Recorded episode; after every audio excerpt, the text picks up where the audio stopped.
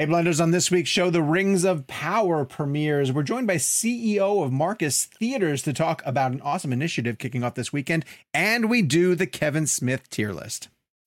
As humans, we're naturally driven by the search for better. But when it comes to hiring, the best way to search for a candidate isn't to search at all. Don't search, match with Indeed. When I was looking to hire someone, it was so slow and overwhelming. I wish I had used Indeed. If you need to hire, you need Indeed. Indeed is your matching and hiring platform with over 350 million global monthly visitors, according to Indeed data, and a matching engine that helps you find quality candidates fast. Ditch the busy work. Use Indeed for scheduling, screening, and messaging so you can connect with candidates faster. And Indeed doesn't just help you hire faster. 93% of employers agree Indeed delivers the highest quality matches compared to other job sites, according to a recent Indeed survey. And listeners of this show will get a $75 sponsored job credit to get your jobs more visibility at Indeed.com slash podcast. That's Indeed.com slash podcast. Terms and conditions apply. Everybody in your crew identifies as either Big Mac Burger, McNuggets, or McCrispy Sandwich. But you're the filet fish Sandwich all day. That crispy fish, that savory tartar sauce, that melty cheese, that pillowy bun. Yeah, you get it. Every time. And if you love the Filet-O-Fish, right now you can catch two of the classics you love for just $6. Limited time only. Price and participation may vary. Cannot be combined with any other offer. Single item at regular price. Ba da ba ba ba.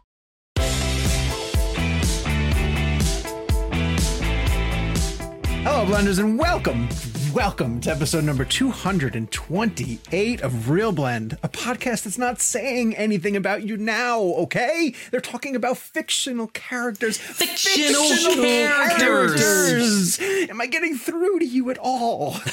That was very good. Thank you. What the did- f is the that internet? was an actual. that was an actual performance. They're not saying anything about you now. fictional character. I watched That's what that, that's what I want to scream at most people on the internet that are arguing about of course. anything. That's like the only line from that that I could read that that's like safe to say on the Yeah. podcast. You want to go ahead and do uh, Jay's rap from the beginning outside of the uh, store for us, real I quick? I will leave that out of it. Okay. well, it just Um, starts with a great, great word. My name is uh, Sean O'Connell, the managing editor at Cinema Blend, and I am the co-host of Real Blend. Uh, and on this week's show, we got a lot of Kevin Smith coming your way. We're doing a Kevin Smith tier list on the show, uh, which is going to be difficult because we have to pick his masterpiece. That's how we do it with directors.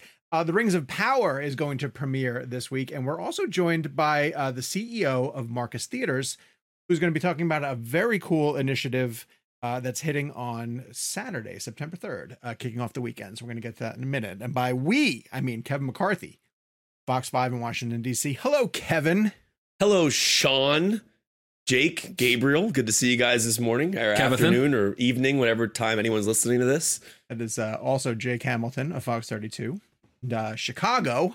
Hi, Jake. How are you? Mr. O'Connell, how are you, sir? I'm well. I'm doing very well. And then Gabe Kovac is sitting in the chair uh, and uh, is presiding over this lunacy, uh, which you can watch on YouTube if you would like to. Head over to youtube.com backslash Real Blend podcast. And you should, because we're all very good looking. show.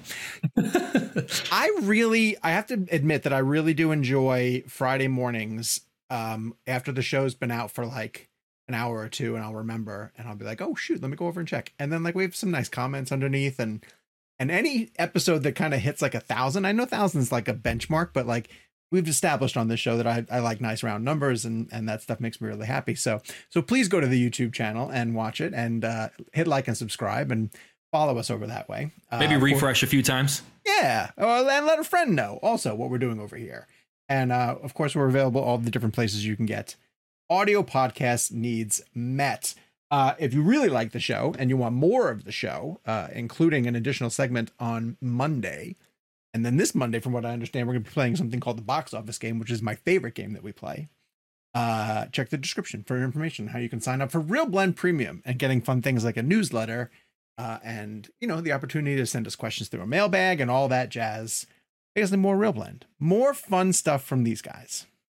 Ev was going to say something. No. Oh no, no! I was actually just watching you speak and thinking how good you are at your job. Thank Thank you, Kevin. I appreciate that. I'm being serious. Like, You I- I- suck up. No, no, no. I, I, I had the same. I was like deja vu. There was a moment. Well, I guess we'll tease this coming up. There was an interview we did recently where uh, Sean and the guest had a had a special moment. I was watching. we I was like, oh wow, they they're going back and forth there. That's good. yeah, we were vibing. Um, And then, and then Kevin and I were sitting there like, well, this is fun. We'll just like we'll just sit back me? till they're done.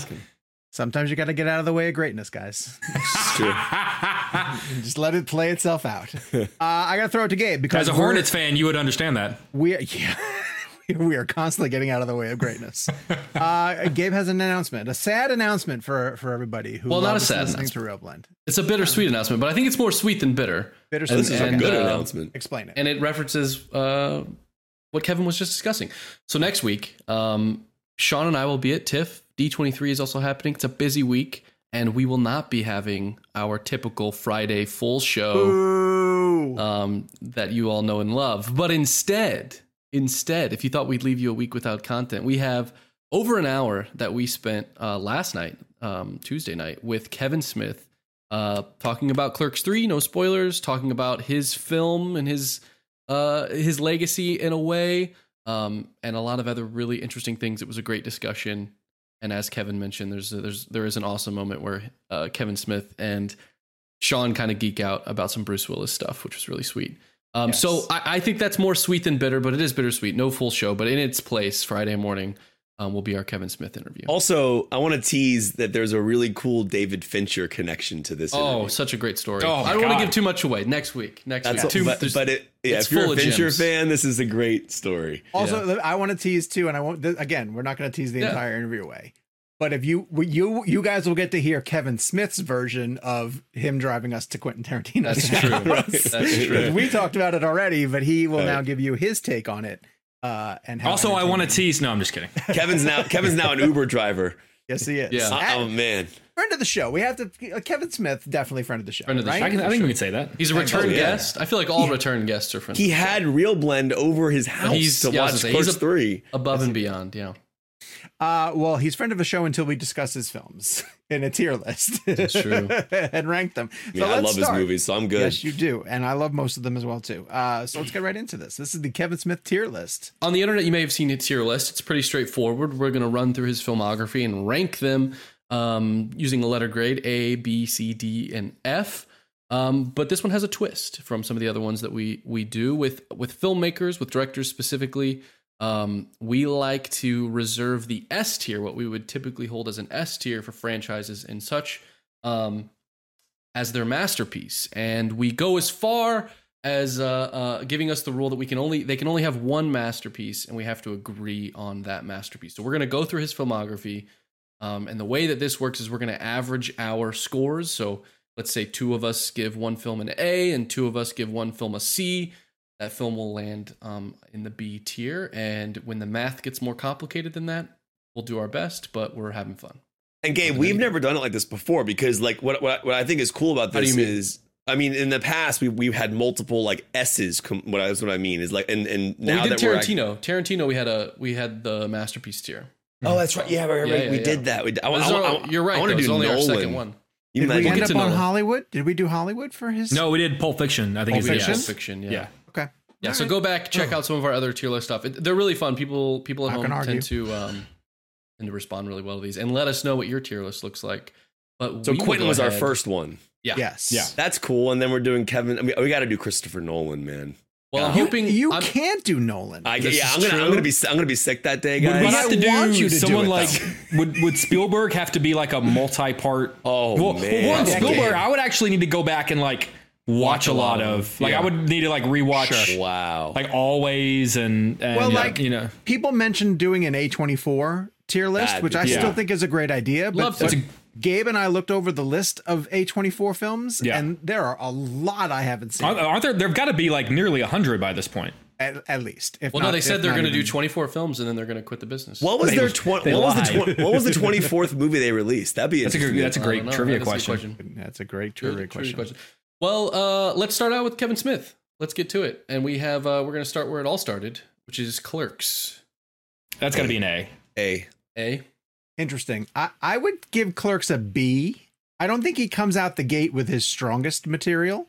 Um, you know, just it's it's the fault. It's of a special him film. not necessarily Sure, knowing. but, but we also talk about the just yet. influence. We talk about the influence in the world, uh, you know, uh, in pop culture, in the world of, of filmmaking. And I think when you look at, you know, Clerks was a part of that. You know, we talk about like that that indie filmmaker boom with with Tarantino and um, For sure. You know, it, it, you know, I I- I think you know you that has to play a major part in it. Yeah, and the and clerks to me, like uh, you know, I, so I've said this before, but like growing up, like on my walls in my house, and like it was it was Kevin Smith and Tarantino. So it was like it was Right. you know these Mallrats was actually the first movie I found of his because of a band called Silverchair. They had a they had a track on the Mallrats soundtrack, so I went I went and found that movie, and that brought me back to Clerks. And I know we'll get to Mallrats shortly, but Clerks, as I've watched it over the years, it's funny because I feel like Kevin has become such a great dramatic director over the years. I mean, even like the end of Clerks 2 um, with the jail scene. So, like Clerks 1 is like to me it's like the it's so fun to watch because it's the beginning of that guy's career and the beginning of his of of the the View Askew universe. You know what I mean? But so it's like rough. It I- is I mean, rough. But I to me the to me the roughness is kind of the this what makes it so special because there are laughs in that film that I there's a scene in that film where Randall is ordering pornography in front of a mom holding her kid and it's one of my that scene makes me laugh so hard like like, like uh, there are like moments in there and then the whole dialogue about Star Wars and the Death Star and everything like that it, it really it really kind of opened up. Like I, I think of Clerks when I watch Star Wars now. You know what I mean? Sometimes. It's, it's, and it's one of the great hangout Yeah. movies in terms Yeah. of like you know movies where you just kind of drop in and chill with the characters. Like to me, it's it's Yeah. the one. I would argue one of the quintessential hangout movies. so you and two also, are like- at, it, at an A. well, Yeah, last thing I'll say is this, and we've all seen Clerks three, and I don't think we're putting that. We're not gonna. In this, we're not doing yeah. three. Yeah. But but I will tell you this: Clerks three made me appreciate Clerks so much more. And um, for people who, and this is not a spoiler, but in the trailers for Clerks three, you know that Randall has a heart attack, and they're making they're making Clerks basically within Clerks three. And they're reframing shots, and like Kevin talks about how they used HBO Max to do that. But as you watch Clerks 3, you realize like there's a um you know there's a very famous scene in the first Clerks where they're driving to that funeral, right? And Randall and and Dante are in the car and the camera's like whipping back and forth between both of them in the front seat. And in Clerks 3 when they're playing around with with scenes like that, you start to go, "Oh my god, it's crazy that to think that the DP was just in the back of the car with a 16 millimeter black and white camera or whatever doing I mean it it, it does to me Clerks 3 makes Clerks better. Um, and I, and I've always loved it, so I'm at an A. I Sean? would argue that it doesn't help the film itself. But I see Okay. what you're saying. I see what you're saying. I can't go higher than I'm gonna stay. I'm gonna stay at B. So it's up to Gabe to Dude. break the tie. I'm also going to put it put it at an A. And again, maybe it's uh, we're having fun, so you know, I, I don't. Of take- course. we don't take this all very too seriously. But I think Speak um, for yourself, sir. regardless of like especially when you look at how much he grew as a filmmaker story technical all that stuff and not even giving it the caveat of like oh it was completely indie and he you know paid for it out of his pocket or whatever i just think it's such a special film for that era as as one side of the the indie filmmaking coin um when that came out uh, that for me it hits that sort of a status as a film in general Okay. um so this I, is going to be tough for an A. me. Not gonna I- argue that hard. I love all of these. Yeah All right. And I would say, and also for for new people, when we when the if if I were to have said B and it was split, we round up for positivity's sake, out of the love of movie. I like that. way. Um, I think we're going to have a problem on this one because I. Okay, well, so we're doing Mallrats. Yeah. Um, this is and my a reminder, favorite. and a reminder. I'm not guessing that this is your masterpiece, but a reminder. No, We'll we'll come back around to to, Yes. to get to get those. So just if if if that's what you're thinking, we'll put it at A for Mm-mm. Now. So Mallrats is my favorite movie that he's made. Um, and it, it's because, and I, I showed this to him yesterday, but I'll show it now because is a different episode. But when I was a kid, like I told you, I found Silverchair and I found out what Mallrats was. So I remember an H, there was an HBO or a Cinemax or a Showtime, whatever it was, free weekend.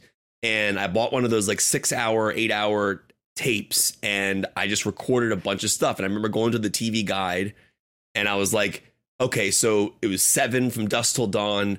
And then I was like, oh my god, I remember that Mallrats movie. That that that's the ba- that's the movie that has the uh, the Silverchair song on it. So I recorded it. Mallrats to this day, like Jason Lee's performance in that film is incredible. Like it is such a funny, like just be- I don't know. To, it's funny because Mallrats is such a it's such a '90s movie. It's, but I also was a mall kid, so I went to the mall every Friday night with my with my buddy Dan, and his parents would drop us off in seventh, eighth, ninth grade, and so to to spend a, an R-rated film in a mall and then you know being having fun with these characters like Jay and Silent Bob or the the whole thing about getting the tape and like Silent Bob using the force and like there's just so many like phenomenal moments in that film. And then Ethan Suplee, is that how you pronounce his last name? Suplee? Suplee, um, uh, who obviously is trying to see the sailboat. I mean, that is still one of the funniest scenes ever when that kid says, "Oh, it's a sailboat." He goes, "You dumb bastard," and like, he, he's like, "Ha ha, you dumb bastard." I think that's so such a funny line. Um, but yeah, I mean, Mallrats will always be special to me. I think Michael Rooker is hilarious in it. Um, there's just a lot in that movie, and I have I said this before, but Kevin to me has always been on the forefront of pop culture in my, before things really really blew up in in the movies like to me like he always had comic book stuff in his movies stan lee has the best cameo ever in mallrats um and to me that's why it's an a Okay. Jake, where do you put it? Uh, it's a B for me. Um, I like Mallrats, but there's a lot of stuff in there that doesn't work for me. Um, I rewatched it about a year ago, and it was one of those things that for everything that landed, there was just something that just really fell flat.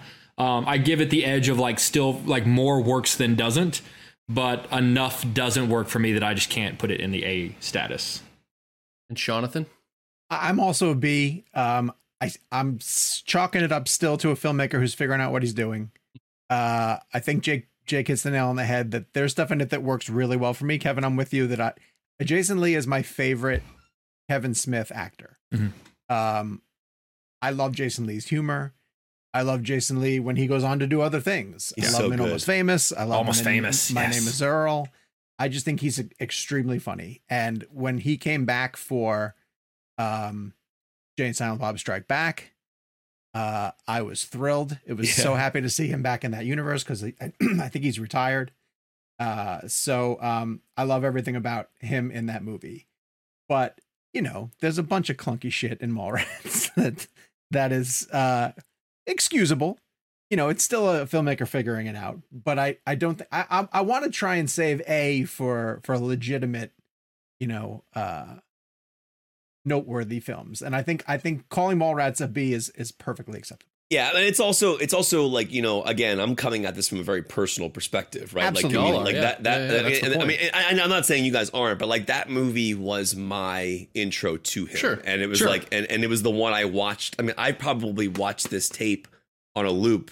Yeah. Um, and by the way, then this little tease. This is the reason why Fincher came up yesterday when we talked to him, and that turns into a cool, We'll, funny we'll get story into as that. well. We'll get into So- that. Um, I am also now a lot of these, especially his early stuff. A lot of these I have not really seen um, in a long time, so I do feel there's a little bit of fogginess to some of these. I also have this as a B, but it's it's been long enough that I wonder how much I've changed and if it would be an A or Hmm. or different. Um, Anybody know what that poster is referencing?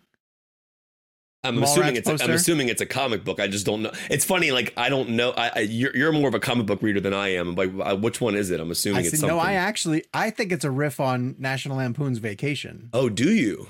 Where Oh, it's interesting. I thought I thought it was uh, Army of the Dead because the girl clings to Bruce Campbell's leg in Army of the Dead when he's like standing above everybody. Wait, That's- Army. Army, Might Army, be- Army, Army of the Dead. Army Army, of of Darkness. Darkness. Army Army of of Darkness. Darkness. Yeah.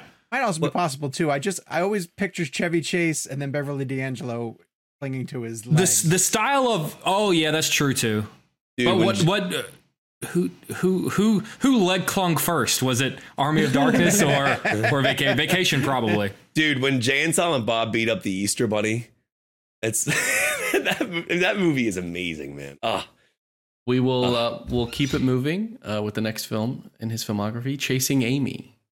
okay, so Chasing I Amy. Amy's an A to me. Amy's Yeah. an A. and it is Amy to me is um his strongest movie. Not Kevin Smith movie, but but movie across the board. Um, I think it has his strongest writing.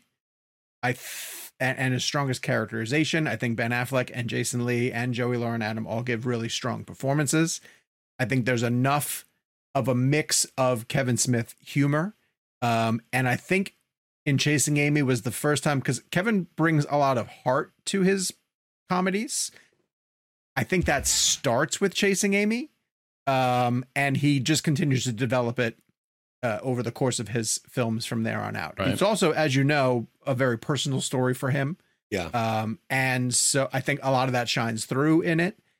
And if, you know, if he only made Chasing Amy from that point out, if his career was legitimately Clerks, Mallrats, Chasing Amy, I think we'd still be talking about him. I think we'd still be saying those three movies, you know, from a filmmaker right out the gate was incredibly impressive. Yeah. Uh, and again, I, Jason Lee in this movie is terrific. I, lo- I love him in this. I love him in Yeah, and Amy also has probably my favorite Silent Bob monologue because, Yes. like, you know, one of the best things about the Kevin Smith movies is like when when Silent Bob breaks and and finally speaks, and like you know, it happens you know randomly in his movies, which is I guess that, that that's like his Hitchcock thing, right? Like like Yep. his that that moment is like the thing you're waiting for. What's the moment that's going to break um, Silent Bob open? Um, and that one in particular is like my favorite. Uh, it's just the because you know, as you said, Sean, it's a personal movie for him. Um, everybody in that film, I mean, like Affleck, obviously, like, and Affleck's you know such an a hole in Mallrats, but it's a great character. I mean, it's, I mean, it's a, it's a the character's an a hole, but he's great as that character. Um, but in terms of Amy, it's like you really start to see that drama come out, and that's why I think as you get through his filmography and like Clerks 2 and even with Clerks 3 you you start to see things um that were maybe building in Amy um but yeah it, it again this is this, this is a hard tier list for me because I Sure. he's probably top 5 filmmaker top 3 filmmakers for me of all time like personally on a personal Right. level um so is this, I, is this an A for you as well? yeah, I love it, and I, I, I probably sound biased, and people are probably gonna be like, "Oh, Kevin, well, you know, you know Kevin from that the Affleck thing." And no, I d- if we were doing this list five years Yeah. ago and I didn't Well, know Kevin Smith, Don't I worry, would. there's going to be a couple of there's going to be a few coming up that if you give I A's to, But I I want to make sure people know like this is just you know I love that I love his films, and I give that an A. And in general, I would say um, if people are concerned about uh, anyone's bias, uh, who cares? We're making a tier list about movies on a No, podcast. I know, but I I do I do have a a, a, a very strange No, I- I connection to mean- Kevin of Smith, so I wanted to make sure course. that I Yeah. that I that I put that out there. Yeah. Uh, I think that's totally fair disclaimer. And Jake, Uh, yeah, I would give an A B an A. Um, I think it's his strongest script as a writer. Um, I think there's a really solid argument to be made that he should have gotten an Oscar nomination. Um, I read his book a couple of years ago, and again, this was before I think I was really following, you know, the world of, of Academy Award nominations and buzz and stuff like that. But from my understanding, there was like real talk about him getting an Oscar nomination uh, for Amy, which I think would have been very well deserved. Yeah, for best original screenplay. Um, I, th- I think it's his best work. Um, I, my understanding is the studio actually really went to bat, like really like for like some heavy for your consideration um, advertising dollars. Um, but yeah, I would I think that's his strongest uh, work as a writer. Um, so I think that's a solid A. so great. yeah. And Jason Lee and Affleck are so great together. So great together. Um, I didn't know he took, um, or I had forgotten this. I didn't know he took uh, uh, Clerks to Cannes. I didn't know it was a Cannes film. The first one? Yeah. Yeah, it was like I think the Sundance was the well, Sundance was like what that January, right? And then he took it to Cannes. Yeah, yeah, yeah, that's right. Because. That's cool. because because didn't Pulp Fiction win the Palme d'Or that year? Yeah. Yeah, he won um, Award of the Youth for foreign film and the Mercedes Benz Award. Hey. Hopefully, he got a Benz out of that. We'll have to That's ask a Kevin big next deal, time. man. That- they just give you a Mercedes if you win that award, or what?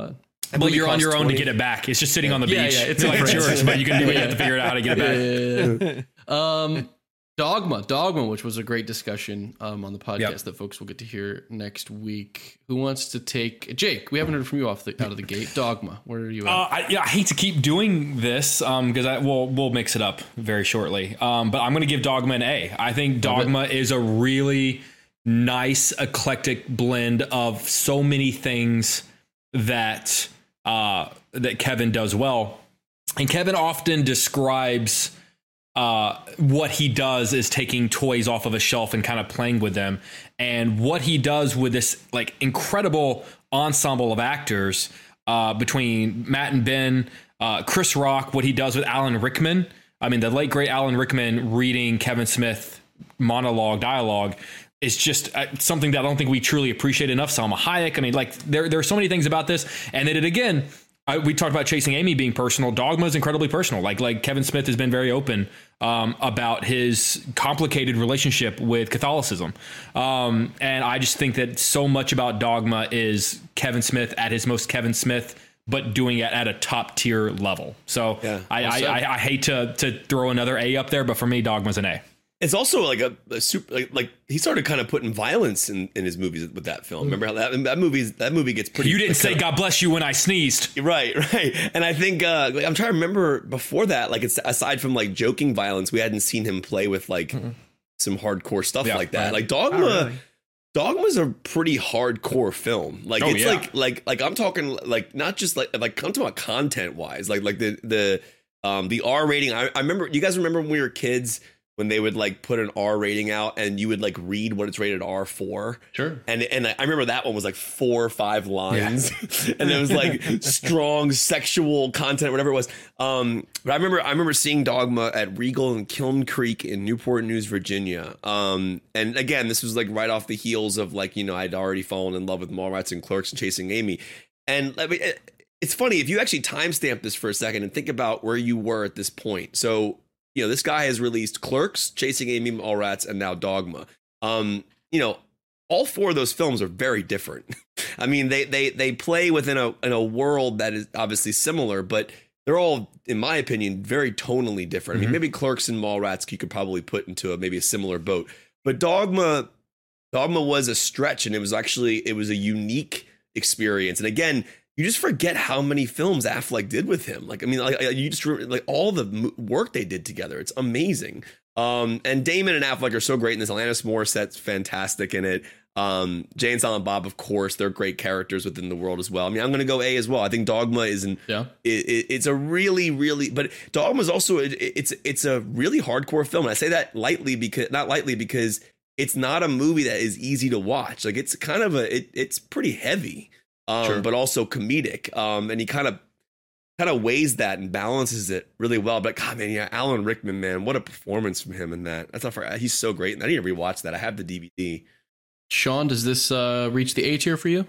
It does. Um, Beautiful. and I think it's this is the last great movie that Kevin has made. i disagree with that Um, because I think it's the it's the most original idea, uh, and and the most complicated idea that he's had, which is these these angels that have been banished from heaven, and they figure out a loophole on how they could potentially get back in, and the conversations that Matt and Ben have through the course of Dogma are really really fascinating from a Yeah. Catholic point of view. Uh, about why should they be uh, banished if they were essentially doing the Lord's work? Um, and and but in between that, um, Kevin also brings this really interesting and in, in ways that I had not seen in other in other films at all, let alone mainstream comedies. These criticisms leveled at Catholicism, where uh, I, I'll always remember this one panning shot uh, of uh, there's a priest giving a sermon uh, and and they pan the audience and one person's asleep uh, one person's uh, balancing their checkbook like and and I've seen this. I've I've watched this happen in, ch- in church where like everyone's zoning out uh you know and and so when Ben and, and Matt have these conversations about like we're far more invested in this than all these other people who who he's supposedly you know saving and invested in they're big ideas. They're huge ideas coming from this director who does dick and fart jokes you know? Uh you of know, which there are plenty in Dogma. but, Oh, yeah. but Jake a lot of a lot of feces in that movie. Do you remember? Isn't there a poop monster? There's Remember a, the poop monster? there's a huge poop mon- I'm, I'm still giving this an A, even though there's a giant poop monster. But but it, it, it's the same reason why in Clerks 2, which we'll get to, where you go from a donkey scene to a jail scene where you could be crying. I like hate the, donkey scene. I But we'll love it. Uh, well, yeah, We'll but, get- we'll but- get- we'll get uh, the that. point Yeah. I'm making is that he is able to have a, a shit monster and then make a and then also stick the landing. Like he Yeah. just finds that tone. I don't know. It's not easy. but this was interesting too. Um, when Dogma came out, uh, Matt Damon and, and Ben Affleck were still doing the Good Will Hunting, you know, the Mm-hmm. talented Mr. Ripley's, Yeah. Uh, Affleck might have been trying to go more into the action role, That was, uh, that was around Armageddon. but people were still surprised to it see 97? their level of caliber uh, in a in a Kevin Smith movie, and it showed Yeah. how dedicated they were to Kevin still at that point, right? But for them to still be doing crude humor was was interesting. It was Yeah. really interesting to see them doing it. Uh, and Jake mentioned all the other people who were in it. George Carlin, George shows up. Carlin, yeah. Carlin's Yeah. terrific. Uh, Alan Rickman, like you mentioned. It's also the first time that Kevin Smith started to figure out how um, larger than life Jay and Silent Bob are. Like when they show up, uh, they descend from the sky and and save. Say who's the who's that actress? Linda Uh, Linda Fiorentine is that her name? I don't remember. Um, Take a look. when they save her from the hockey the hockey kids. Yeah, I love that scene. Linda Linda The hockey uh, kids. Fiorentino. The hockey kids are such terrible people. They're just like evil. and it's like but like jay and silent bob like descend down because it didn't they find out like that that town was from a john hughes movie I'm trying to remember. It's been years since I've seen Dog. I need to go back i know and watch jay it. like mocks uh silent bob for wanting to come and see the town where like where john hughes filmed so and so so anyway i think it's his, it's his, one of his better uses of of jay and silent bob uh and that's why when we get to the next one uh, I will discuss that I was um, disappointed because I, Oh, I thought no. coming after these four movies, Well, Oh, no. before I was really encouraged to see the next Kevin Smith movie. this is going to be a Before- problem. Before you get there, Yeah. well, what's a perfect tease? Because we're going to take a. This episode of Real Blend is brought to you by Marvel Strike Force. Marvel Strike Force is a mobile squad RPG that allows you to battle with your favorite team of superheroes and supervillains in a fight to save the universe against threats like Doctor Doom and Apocalypse. Power up your favorite characters and build a team to complete missions, unlock gear and other resources, and even challenge other players in PvP modes such as Alliance War and Arena. New ways to battle with your roster are released regularly, and the meta is constantly evolving. And now you can sign on for Marvel Strike Force's new Deadpool Anniversary event in order to receive a generous gift containing character shards, an anniversary diamond orb, gear, and other great items. Better yet, each week during the Deadpool anniversary, players can complete events and receive even more special rewards and skins. If you want to get in on all the fun of Marvel Strike Force, be sure to use our promo code MAXPOOL, that's M A X P O O L, and thank you to Marvel Strike Force for supporting the show.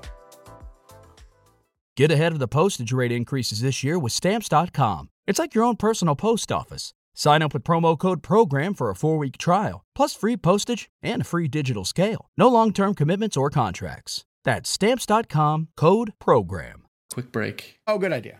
And on the other side, we just we just closed out the 90s. Um, and we'll pick back up We're done with the 90s. the rest of Kevin Applesauce. Smith's filmography right after this break. And we are back, uh, and we're picking things back up with uh, Jay and Silent Bob Strike Back. A lot of backs in that sense. Didn't mean to do it, but it rolled. Sean, Uh, we're going to have an issue on this one. Sean, do you We want to kick us probably are off gonna have where, where we left it? Uh, Sure, Jay I'll and kick Silent us Bob off. Strike Back.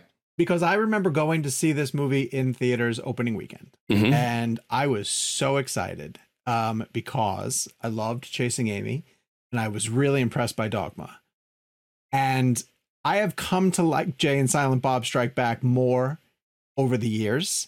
But the first time that I watched it, I really hated it. Um, What? Because I, because I thought it was really stupid. Who are you? I thought, well, I'm, I'm telling you the truth. You I hated thought- it? I thought that the um I thought that Kevin in Chasing Amy and in Dogma um had a nice balance of story uh and amateur uh, amateurish jokes like childish jokes. And I thought Jay and Silent Bob Strike Back from start to finish was just Kevin's Awesome. id humor, you know, uh unfiltered essentially.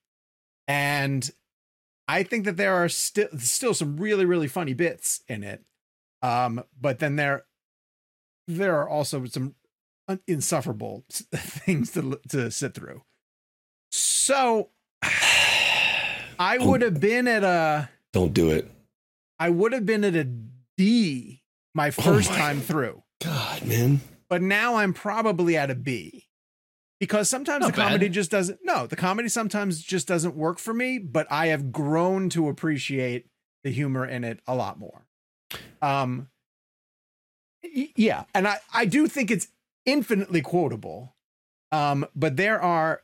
I mean, you some- opened the show with a quote from that movie. No, I did. And there's some very funny scenes in it.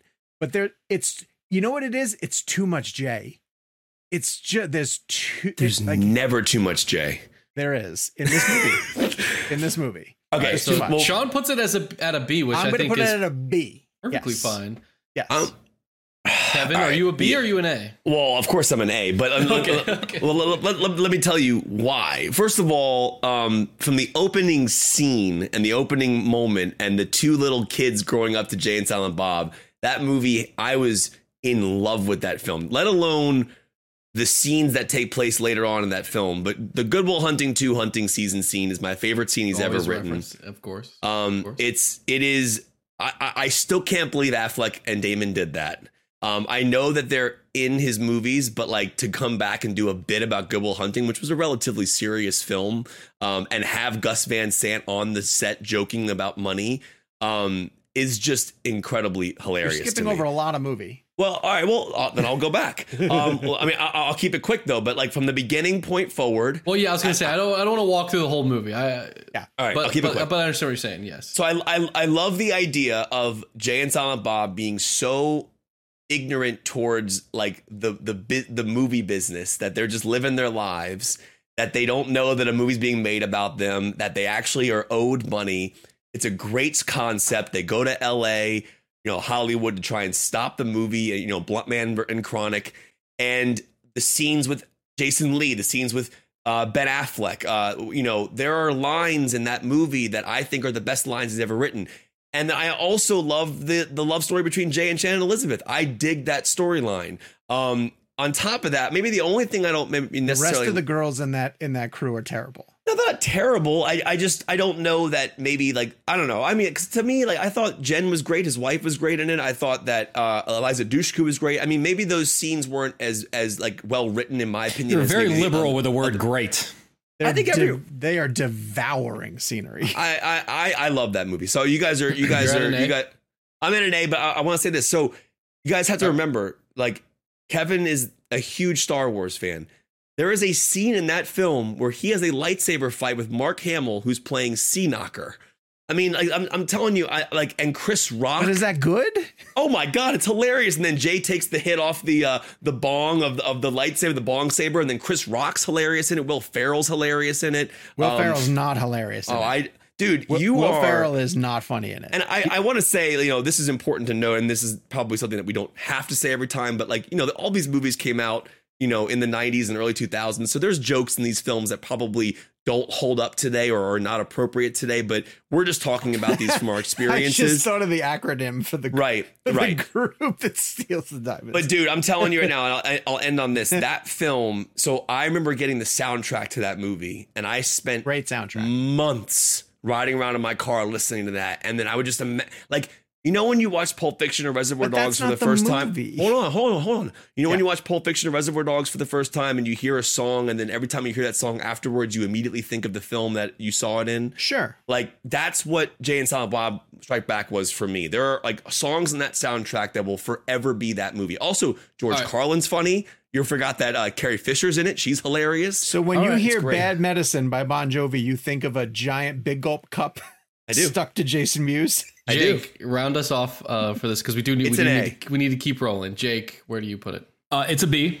Um, Jay and Silent Bob should not be lead characters. I think they're great secondary characters, but they should not be the focus of a movie. Um, Bazinga. uh, the, Have you seen Jay and Silent Bob reboot? I thought you guys liked that film. Well, we'll get there. We'll- we'll get there. um, We'll there. I, I, the, the Kevin Smith, uh, Dick and Fart humor is my least favorite aspect of Kevin Smith, but I, think it, works if there ends up being like if it's part of like a setup one-two punch.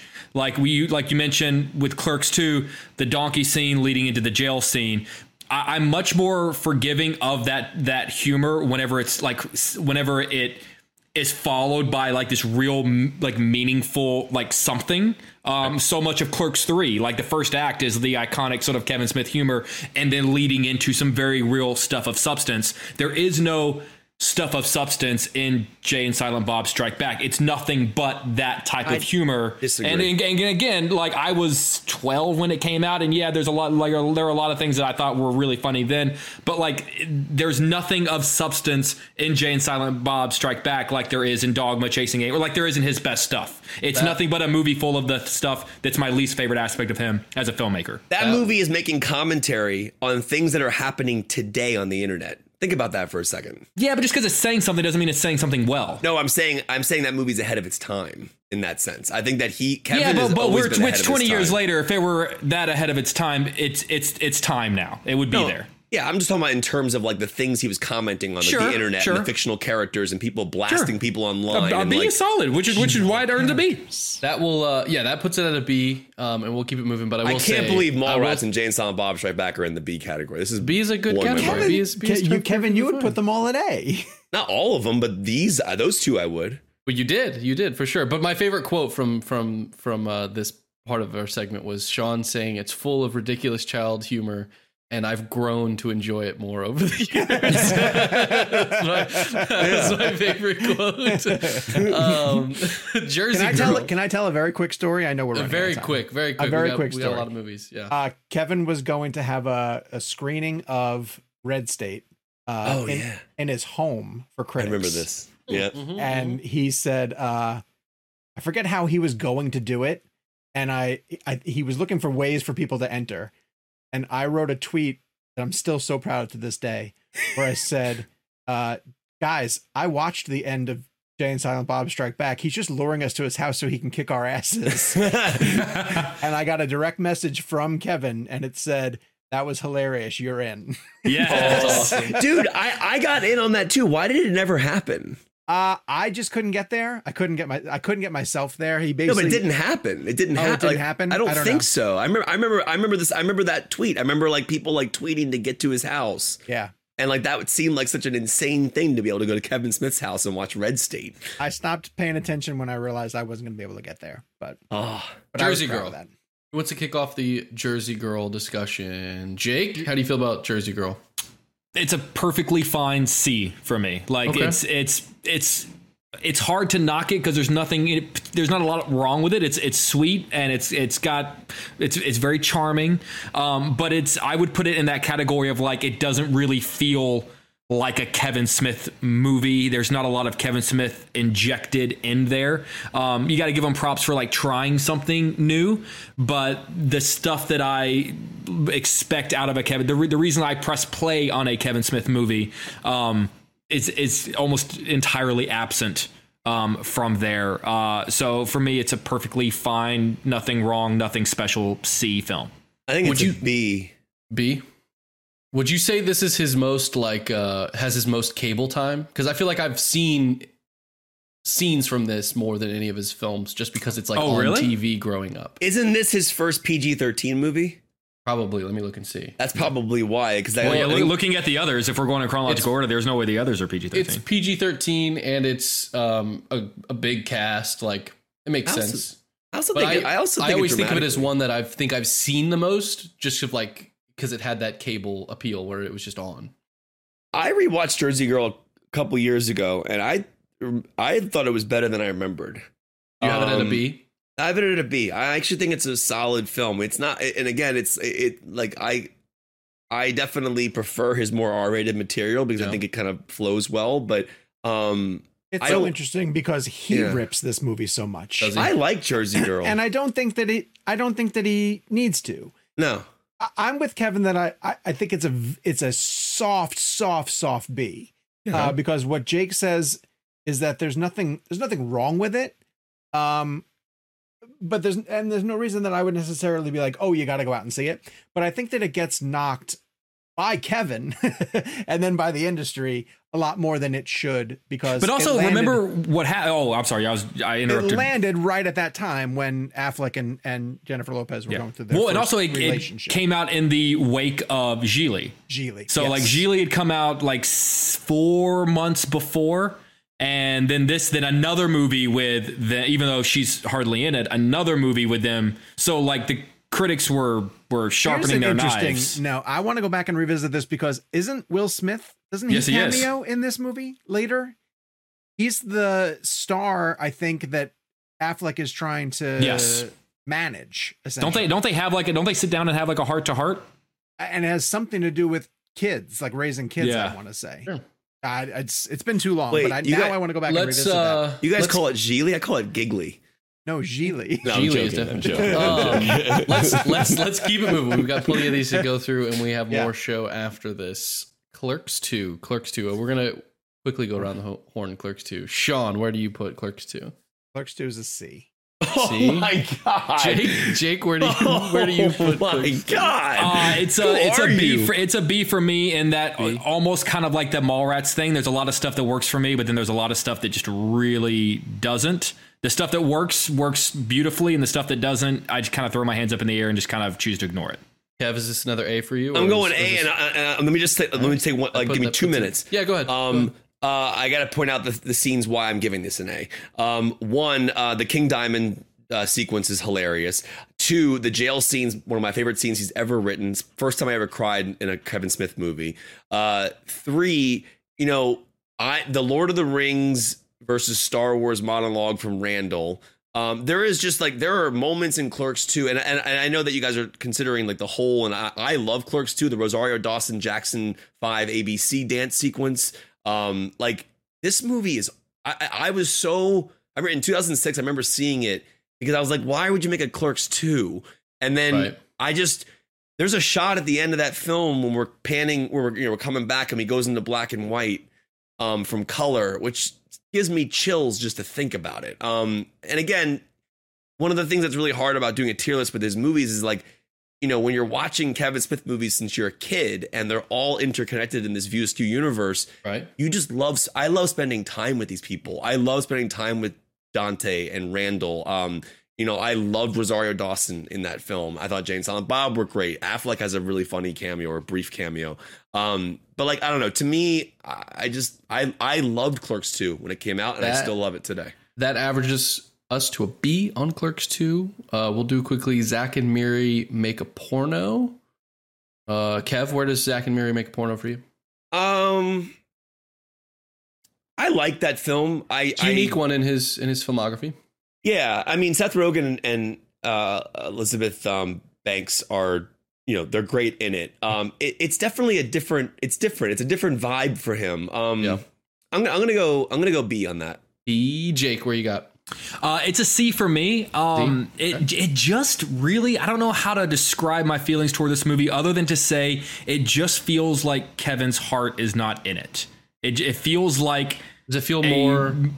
It it it just doesn't feel like one like.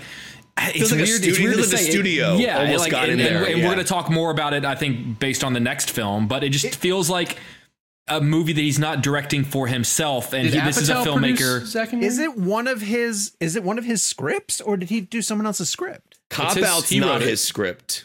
Zack Zack, and and Miri Miri is? Zack and Miri is, is, yeah. yes. It just doesn't. Yeah. it just doesn't feel like him.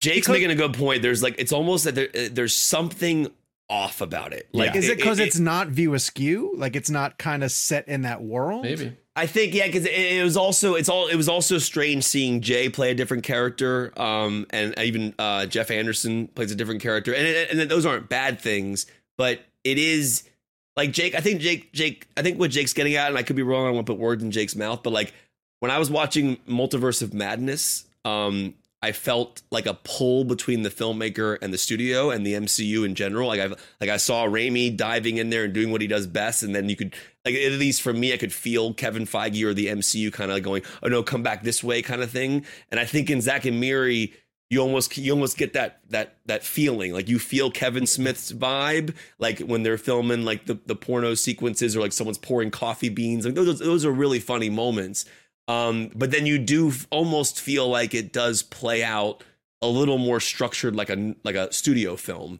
um I thought so it, I, I would uh, put Jersey Girl, Zack and Mary, and then Cop Out in a trilogy of movies where where I, I almost go, oh, that's right, those are Kevin Smith movies. yeah but cop out's just bad All right. Uh, Jake has it at a C. Um, Kevin has it at a B. Sean, did you give your grade? I- I watched it once and I don't remember a single thing about it. Um, so I don't know if that's fair for me to to rank. Um, uh, but so does that make it a it- C? That, Uh, that you- probably see, makes it a C. C If sounds you- right. If you feel like it's a haven't seen for you, then I, I think yeah, I think we'll put it at a C because that sounds right Okay. for me. C. Okay, Um, I think we can quickly do cop out because you guys were kind of already talking about it. Cop out it's an Uh, F. F. Yeah, Cop it's bad. an F. Well, it, F? it's bad F, because F it's across the board. hey, he didn't Jake? write it. He didn't write it. It's, not funny. No, it's bad. It's, It's really not bad. funny. It's not well put together. Jake, do you have it in F as well? Uh, I would have probably said D. D. I, I get a D, but but F. Honestly, just one one or the other is not going to bother me. It, again, it's the it's the while I say Jersey Girl. Uh, Zack and Miri and Cop Out complete this like oh that's weird I forgot that's Zack or that I forgot that that's um Kevin Smith trilogy. Cop Out just almost shouldn't be mentioned in Kevin Smith. It's just not a Kevin Smith movie. Bruce so Willis it- and it- Tracy Morgan play uh, partners. Like they've been uh, on the force for 20 years together, and their chemistry suggests that they met the day that they started film. Right. Which is probably Well, true. also, it does. It, it, it, it it's such a strange thing because Kevin always writes his movies, and like, Yeah. and, and I don't know the history there about like what happened or why he was brought on board. I mean, I, I'm assuming it was probably He to, said to work he with Bruce took- Willis. well, he said he took this gig to prove to himself and to his fans at the time that he could direct a studio picture. Right, and it and wasn't it I- supposed to be called a couple of dicks? Yes. Yeah, yeah. That wouldn't It's help. that movie. That movie. It's kind. It's kind of painful. Like it, it kind of like it. It, it, it hurt. really me. it hurt. It hurt me as a fan uh, when I saw it. I was like, Ugh. Yeah. Where where uh, I want to quickly go through these four so we can we can spend a little bit of time on the masterpiece discussion. Red State, um, letter grade.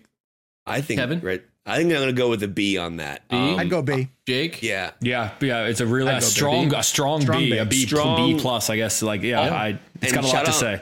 Michael Parks. I want to shout out him out, and then also John Goodman's John Goodman. um, Yeah. dog, mon- the Hound Dog. Was it the Hound Dog monologue at the end? Oh, Sure. Yeah. And Tusk. Uh, Sean, where are you at Tusk? Tusk's a C. Kev? Um, or go ahead, go ahead, and finish it. thought. Tusk, Tusk is a C. Yeah. Uh, I admire it for being completely bizarre, but like Right. in, in terms of its quality, it's still a C. You excited for Tusks? Of course. Yeah. Kev, where's Tusk for you? Um, I'm like, it's interesting because I really dug Red State. I kind of liked this this phase of Kevin's career, like like where he tried these different genres. I also think the Tusk story about how it came about is cool. Um, the movie, yeah, I, I'm probably more on the B minus side of it. B. I guess Okay. I, I, I'm gonna go B, but like I I also don't under, I don't not I don't not trust the C aspect of it too. But I'm probably more B. Jake. Um, I'd give it a very strong B. Um, I equate it to, and by no means am I saying it's as good as, but I equate it to, uh, like from Dusk Till Dawn, Yeah. where uh, I think it's at its best before it gets into what it's actually about. Like Justin Long at Park's house, just sitting across that table having those conversations. I think is some of Kevin Smith's strongest work as a writer, and, and really great. And and Michael Parks, like in those scenes, is no joke. I'm not blowing smoke. Genuinely Oscar worth, like just phenomenal. Once it turns into what the point of the film is. I, I lose a lot of interest in the same way that once the vampires show up and from, from Dusk Till Dawn, I kind of check out. Um, but uh, but yeah, but but but it's enough for me to, to just to still say that I really dig Tusk. Um, all right, that puts us uh, at a at a B, right? Did I calculate that all correctly? Yep. That's fair. Um, yoga hosers, yoga hosers. Uh, sh- Jake. That's uh, an honest F for me. F? I, I think it's just a, a nearly borderline unwatchable. I still haven't seen it, so I I, I don't have a like. on I think one. everything uh, about it is just unspeakably bad. I'm not Kev or- gonna. or I'm not gonna argue with. I'm not gonna argue with Jake. Um, the only reason I'd put it at D is because I think Cop Out is is actually worse. yeah, it's true. But we can't But do that. That was that's part of the they're rules. Yeah, they're yeah. both horrible. yeah. Um, so I, I'm I'm okay with either D or F. I don't really care. Yeah, let's Kev? just stick. We'll stick with the F. I mean, F? I, I don't like giving an F, but I mean, I, and I do think cop out's worse than that. But um, It hurts like- because Yoga Hosers is is definitely his deal. you know? right, Like, and that hurts. Yeah, I, I I don't. I It's, think it's a F- more personal F. I'm gonna Yes, go. I'm gonna say D just for the record, but I don't. Okay. have an issue with it being where it is. Is that two Fs though? Were you both Uh, Jake, yeah, did you- I'll say F. F? Okay. I'll All say. It's F. interesting to like do this and look at his stuff in chronological order and realize like sort of the the trends that he went through as a director, like his very indie beginnings. I feel like the Red State and Tusk era was a very like fuck you, I'm gonna sh- show you what else I can do. Well- the Jersey Girl cop out, Zack and Miri was like almost him trying to be a little bit more commercial. He, and now I feel he like he's in a much more some- reflective era. he definitely made uh, some reactionary decisions um, to the type of press he was getting. To oh, Yeah. like, I think Red State and Tusk and Zack and Mary, like you mentioned, were almost in response to Let the, me show you what I can do. the hatred that he got for Jersey Girl, Yeah. which wasn't fair, and so he kind of branched out and found the things that made him uh, entertained. Let's So- let's round off his list with Yeah. Jay and Silent Bob reboot. Reboots an Uh, A. Re- reboots an A. I Kev's think an reboots A. an A. Jake It's an a- A. Uh, it's it's a really strong B for me. I really B? like. I, I think it's. I think there's a lot of aspects in it that are some of his strongest work. It again for me, it falls into. Um, the reason I give it a B is because it falls into the sort of hitch that I get held up on, which is I don't think that Jay and Silent Bob Yeah. are strong enough to be lead characters. So I, I hesitantly give it a B. I'm gonna think- jump in. I'm gonna jump in and say uh, we reviewed this on the show, so go find our review of this if you want to hear more thoughts. But I want to hear your guys' thoughts on the masterpiece while we have time. Yeah. Um, so I'm going to go around to the three of you within the A category. Um, I'll, I'll get all of them. We're going to get them all together, and then we can have a discussion. Um, so Jake, what are you going to nominate as his singular masterpiece from the A tier? I, I'm going to say Dogma because I think it most represents what a Kevin Smith film is at the highest quality that that representation ha- was was put on film. Kevin, what do you what do you nominate? I have to go with Clerks. Um, Clerks. just for, for the same reason I'd go with Pulp Fiction. Um, they're they're they're you know, it's interesting. It's like the seminal nature of them, kind of thing. yeah, but even Tarantino doesn't. You know, again, I'm not. I don't want to take him out of context, but he even looks at Pulp Fiction and has negative thoughts about it.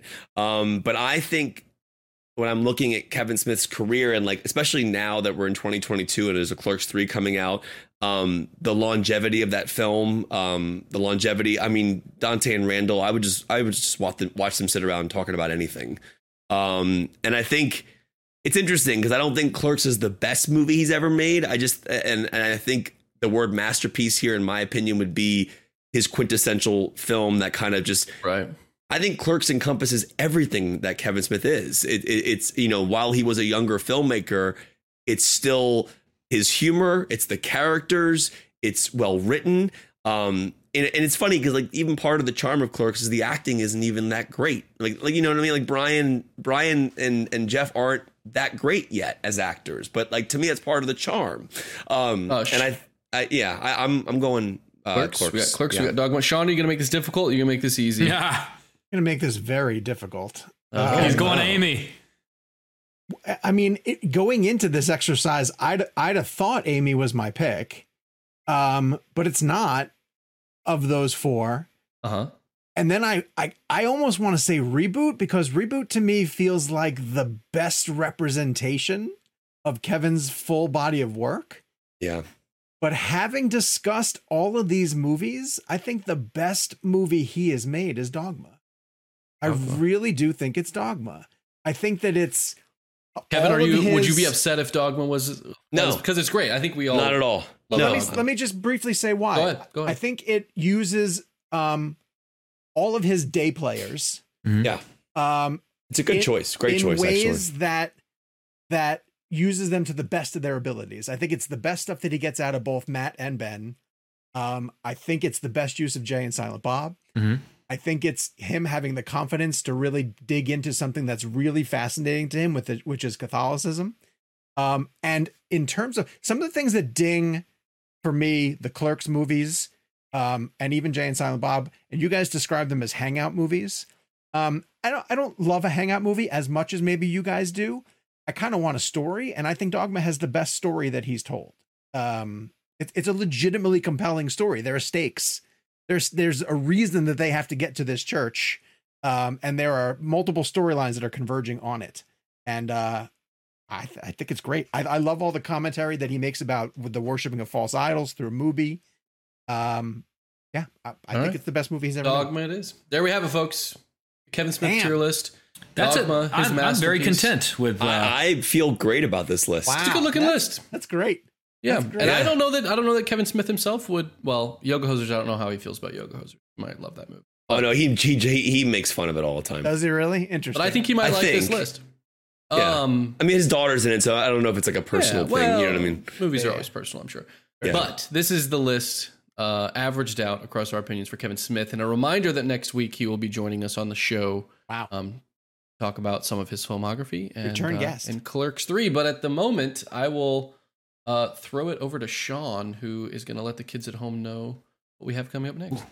Uh, Well, that was weird seeing you guys come back up that screen like that. Oh my god! I, I was looking at like that. Oh my god, my All right. eyes. Well, our next segment um, is brought to you by our partners at the National Association of Theater Owners. They've been nice enough to sponsor the show, and um, they gave us time with uh, Rolando Rodriguez, who is the chairman and president uh, and CEO. Uh, he's the chairman of NATO, and he's the president and CEO of Marcus Theatres, which is a largely Midwestern-based theater chain.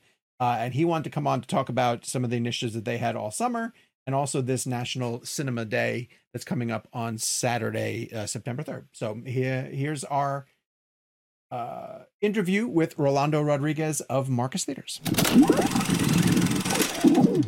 How has this summer been for Marcus Theatres um, now that some of the blockbusters are, are back in full swing? Look, uh, it's been good. It's it's it's good to see the journey back, not just for Marcus Theatres, which we're very proud of that, but obviously for the overall industry to start seeing that momentum coming back, and in particular seeing the consumer confidence, right, and the consumer confidence building as more and more films have been introduced into the marketplace, which was really the key challenge that we were facing as an industry over the course of the past, in particular, year and a half. Rolando, there's a title that has been um, historic this summer, and that's Top Gun Maverick. And I'd love to get your reaction to just how that movie has performed and, and what do you think it means for uh, for audiences coming back? Well, first of all, you're asking the right person the right question because I can tell you that Top Gun, the first one, was my all time favorite movie. Call it craziness, and it's not because it's become such an incredible blockbuster and bringing back the industry this year, but it's actually one of my favorite. It's my all time favorite film. So, watching this second one, I remember talking to my friends at Paramount and saying, guys, you know, this is a tall order on, on Top Gun 2 to Right. kind of, you know, beat Top Gun 1. And they did it. And I think it really speaks to that, that with Top Gun 2, and in particular, congratulate Tom Cruise uh, and the team on what they did, is they were able to blend the nostalgic nature of the first one with obviously blending it in with the future Top Gun and the new characters that were introduced. Now, what it's meant to the industry, oh my God. I mean, I think that if if you would have bet me, and I was, by the way, as I told you, my favorite all-time movie, and somebody would have said, Rolando, this movie is probably going to cross seven hundred million dollars domestically. I might have lost a big bet, you know, just not not because I didn't think the movie was going to do well, but it's done great. And for what it's meant for the industry, it's pumped in incredible amount of energy across all genres, you know, Mm. and in particular, just seeing women coming back to the film, you know, uh, older women, older males, uh, young males, and young females, which are a big concern of whether this movie would capture that. And so here, this film has really garnered all demographics uh, to really bring them back to the theater. And they watched a great film, which energized them into watching more and more of the films that were coming out this summer. Yeah, so you learned essentially don't bet against Tom Cruise at the box office. You know, and and if you're Tom Cruise, you have to say not. You know, I just said that it's probably going to cost seven hundred million dollars. I think the chances are pretty strong here domestically, but it's already done one point four billion dollars worldwide. And so when you think about the enormity of what this film has meant, not just domestically, uh, you know, for all of us, but internationally and globally, uh, it's an incredible effect. Rolando, I want to talk about uh, reissues as well too, because Top Gun Maverick came back to the theaters. Uh, we're getting uh, we're right on the edge of Spider-Man: No Way Home coming back to uh, the theaters, and I wore this Jaws shirt because this seminal classic uh, came back to premium formats and screened in IMAX. Um, how has the reception been to some of these movies coming back, and how important is that to the industry? You know, I think it's it's. Uh, let me answer the second part first, and very important to the industry. I think that there's a nostalgic effect that was really created through the course of COVID, right?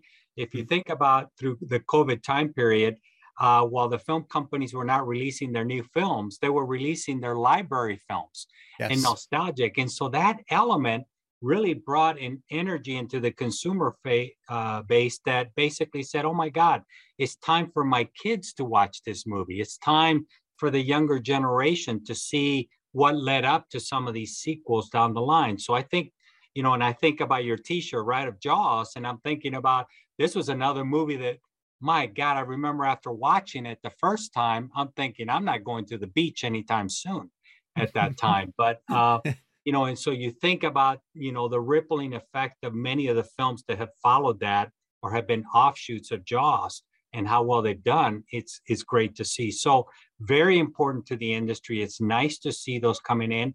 And by the way, Sean, those happen to be what we would call great uh, introduction into time periods that are fairly slow in some of the additional films that are coming out. So if you think about the next, you know, four to five weeks, there are films coming out every week, which is great news, and, and mm. certainly considering uh, COVID uh, what we dealt with then. But it's also nice to see those nostalgic films that kind of fill some of those gaps to bring in some of the different genres. Well, you hear people talk about these films that they love too, that just because of when they were born necessarily, they never got an opportunity to see them on the big screen. And so, even something like Avatar, which is preparing to come back, you know, there are a lot of people who are who caught up with that film after the fact, when James Cameron designed that film for the big screen, he designed it for 3D. And so to give them that opportunity, I think is extremely special. Well, and thank you for uh, mentioning that because, again, when you think about an avatar, and you just said it uh, right on the mark, it was a movie that was made for the big screen, right? And mm-hmm. you had to see it in 3D. And by the way, it was an incredible launch of 3D at that point in time when it first came out and yep. what it meant for that particular format. I think you're going to see the same thing again you know, with the new Avatar. But by the way, with the re-release of Avatar, uh, I think that's going to be very exciting for consumers to experience that again. In particular, the younger generation, right? That, by the way, faced the same thing with a movie like Top Gun. There were right. a lot of them that had not seen the first Top Gun, right? And so they had to go out and see it again, in some cases in the small screen, and then get the full effect. And then they showed up to see Top Gun 2 and they go, oh my God, this yeah. is pretty spectacular. And I think you're going to see the same thing with Avatar. So I'm glad I to see what Disney's doing that they're re-releasing the film, and that's going to create certainly not only a historic nature but introduction to consumers that never really experienced it, and the lead-in into the new Avatar, which by the way, it's going to be an epic. I think that film's going to be spectacular. James Cameron is another person we don't bet against at the box office. uh, you never bet against James Cameron. I think the man is an absolute genius, and uh, it's going to be an incredible film. So we're thrilled to have you on ReelBlend to talk about a very specific initiative uh, that's called National Cinema Day. What can you tell us about this? Look, this is uh, this is very exciting. First of all, uh, Sean, and I think it's at a time period which is just made for this. Right? When you think about the next couple of weeks, as I mentioned earlier, there's going to be films that are coming out, but you're starting to see a little bit of the energy settling because, you know, everybody's going back to school. You don't have the big blockbuster film that's opening up, but there's going to be some great adult films, some great, you know, stories that are coming out that don't necessarily always get the attention that they need. And mm-hmm. so when you think about the fact that for the first time, you're we're going to have over 3 thousand theaters, over 30,000 screens that are coming together to have a cinema day on Saturday, September 3rd to celebrate just going to the movies. I mean, when you, you know, this doesn't even happen at the Academy Awards. You know, at the Academy Awards, we always tell them you need to mention watching these films in movie theaters, which is very exciting. And they're they're a great group. And every once in a while you hear that mentioned. But for the first time, we're actually really celebrating as an industry movie going and movie going in the movie theaters, you know, that we have a tremendous rippling effect into the economy of many people, right? Not just the employees that we that, that participate in our industry, but frankly, the consumer base, the main streets that we support, the rippling effect into the business surrounding us, the vendor communities that we support. So the fact that we're getting behind this, I think it's going to be very exciting. Think about this: the first time we have ever done this right. uh, in the United States. Uh, this has been done in European countries and it's been oh, extremely okay. successful. But mm-hmm. for the first time in the US, this is going to be very exciting for us. Am I right that this National Cinema Day also addresses um, a concern that we hear often, which is just that the you know movie theaters can be really expensive nowadays, uh, and and am I I'm paying to bring my entire family? How is National Cinema Day going to address that concern? Look, I think that uh, first of all, we want to thank our partners in the film community because they were partners in this, and we're they're helping us with the celebration of this incredible day. And what that means is that uh, you know theaters will be able to uh, basically our pricing structure will be up to three dollars. And so for the majority of the the and just think about this: every movie, every format, all formats will be three dollars. You know, and so uh, what an exciting opportunity to not just celebrate movie going, but frankly at an incredible price, value orientation for all consumers to come back and see not only fantastic films that have been playing for a long period of time and coming out of the summer. But these new films that I was talking about that are finding their way in these weeks where, you know, people don't necessarily pay as much attention, but they're fabulous stories to mm-hmm. actually see. Yeah, I can actually recommend there's a a, a, hor- a couple of horror films, The Invitation and Barbarian, uh, which will be yep. waiting for people uh, at those times. And those are movies that are going to be part of the conversation because of some twists that are involved in them that you're going to want to be there entry level uh, and not get spoiled on on what happens in them. Absolutely, and and look, I think that uh, you're also going to see a lot of theater operators that will be offering.